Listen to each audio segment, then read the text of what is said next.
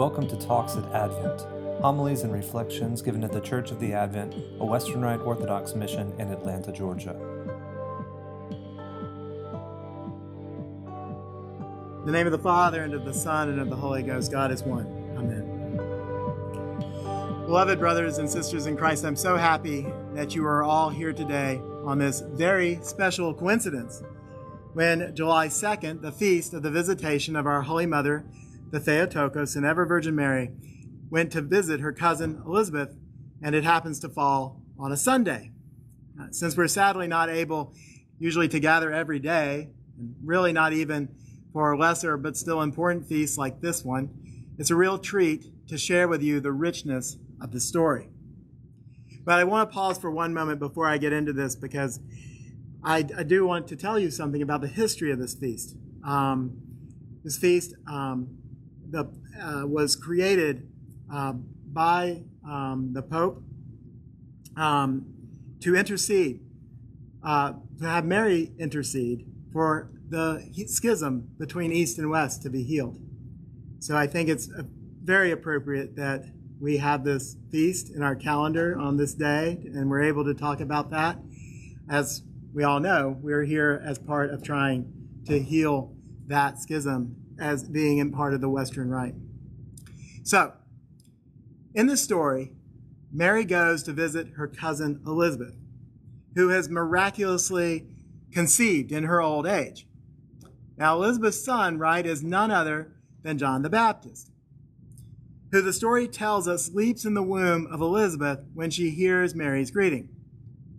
So already John the Baptist is saying, Behold, the Lamb of God. And Elizabeth being filled with the Holy Spirit and perhaps prodded by John the Baptist's fetal preaching, cries out, Blessed are you amongst women, and blessed is the fruit of your womb. And why is this granted to me that the mother of my Lord should come to me? In this sense, Elizabeth is the first, after Mary, who's heard it directly from the mouth of the angel to declare in Luke's gospel that Jesus is Lord, which is truly remarkable. But why is Mary visiting? Well, admittedly, the story is a little vague here. But right before this is the story of the Annunciation in Luke's Gospel.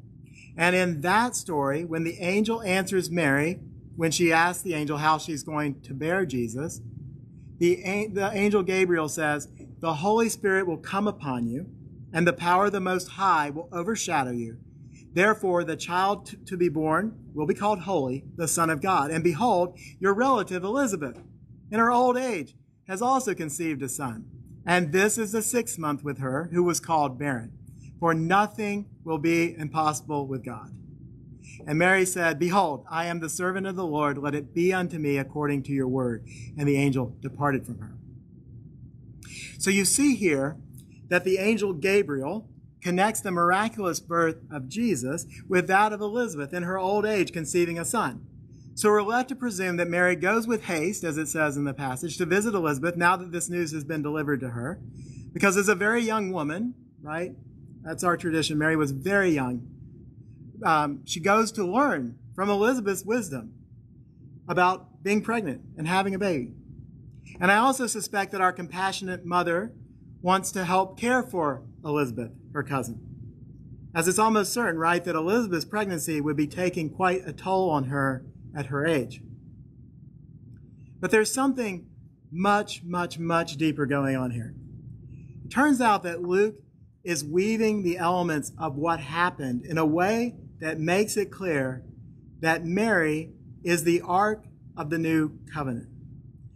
This would have been easy for folks who were familiar with the Old Testament, as those, of course, who were first listening to Luke's gospel would have been but I bet it's not so easy for us. So, how does this work? Well, recall that God commanded Moses about how to build the temple and how to construct the Ark of the Covenant. Recall it was made of acacia wood and covered inside and out with gold. Inside it was the tablets of the Ten Commandments, a jar of manna, Aaron's rod that had budded, and when all was completed, the Shekinah glory, the cloud of the Lord, covered, that is, overshadowed, the tent of meeting and filled the tabernacle. Starting to see a connection? It keeps going. The ark was originally in Shiloh on a hilltop city about 20 miles north of Jerusalem. And you may recall that David goes out there to get the ark and bring it to the temple. Now, recall uh, Uzzah reached out a hand to steady the ark and was struck dead, trying to like do the right thing. And then what does David say in this hill country around Jerusalem, where this story is taking place? He says, How can the ark of the Lord come to me? What was Elizabeth's words? Why is it granted to me that the mother of my Lord should come to me? Hmm, all right. What else? We're told that David, when he approached the ark, shouted out and danced and leapt in front of the ark. When David did this, he was wearing the priestly garment of an ephod. And now, likewise, when the new ark comes to Elizabeth, John the Baptist, the son of Zechariah the priest, and therefore part of the priestly line of Aaron, leaps in his mother's womb. And the parallels don't stop. When Uzzah dies, David leaves the ark there for three months. And how long does Mary stay with Elizabeth? Three months. And the ark was housed in the house of Obed Edom. And it says the house was blessed by the ark being there, just as Elizabeth is repeatedly speaking of the blessing of the new ark now being in her home. And those shouts of joy for the ark? When it says that Elizabeth cried out in a loud voice, that's a very rare Greek word, anaphanio, which only occurs in the New Testament in this very passage. And it turns out that that Greek word is the same Greek word used for the shouts of all of Israel and described as David brings the covenant, brings the ark of the covenant with the loud shouting, the musical instruments, the dancing of David. And this word would have certainly immediately perked up the ears of Luke's audience, who were who? Greek Jews, right? Who would have been familiar with the Greek translation of the Old Testament known as the Septuagint, where that word, anaphano, is used in those passages about this very ark coming back to the temple. How cool. So now the ark is back in Jerusalem and placed in the temple in the Old Testament, right? And the glory of the Lord now returns to it. And again, this parallels in that Mary, being there three months, what does she do next? She goes home, back to Jerusalem. And then Jesus, well, they go out to Nazareth, and then they go back to Jerusalem with Jesus in their arms, presenting him in the temple. And now, again, the, the ark has come back bearing the thing inside it. And the Shekinah glory has returned to the temple in a way no one expected. A little baby boy, God incarnate. So, and I can't help but mention, of course, the parallels to what was in the ark to Jesus himself, right? The stone tablets written by God, now the word of God in flesh. Aaron's budding rod, the proof of true priesthood now the true priest. And we can also see in those blossoms, we can see Christ on the tree, of the cross. The mark of that true priest who lays down his life to bring others closer in connection with God. And finally, the manna, the bread from heaven. Now, our Lord, the true bread from heaven, of which we will partake shortly. So I hope you'll agree with me that these parallels would have been are unignorable to us and would have been deeply moving to Luke's audience. They should also be deeply moving to us. It also moved our holy fathers and mothers. Hear the words of St. Gregory the Wonder Worker from the third century in one of his sermons. Let us chant the melody that has been taught us by the inspired harp of David and say, Arise, O Lord, into thy rest, thou and the ark of thy sanctuary.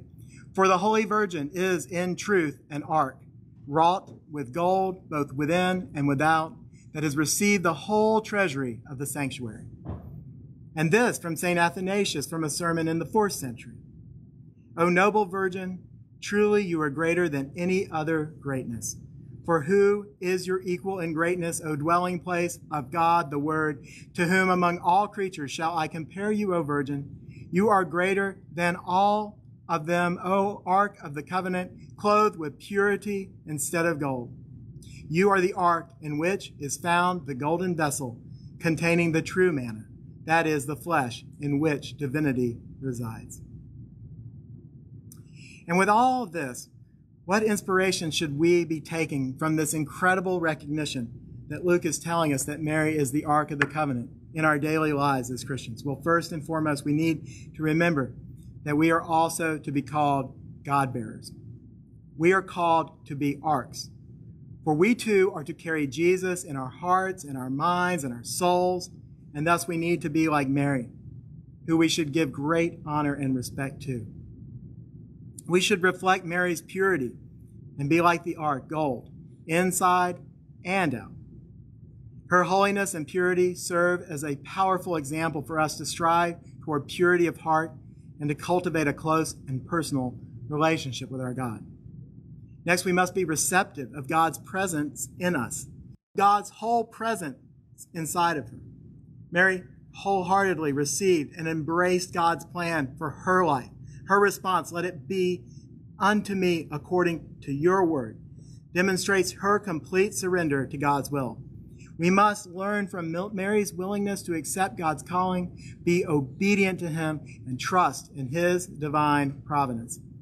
And just as Mary was overshadowed by the Holy Spirit and filled with the Spirit, so we must be too, so that Jesus can grow and form inside of us. And finally, we must be bearers of Christ to others.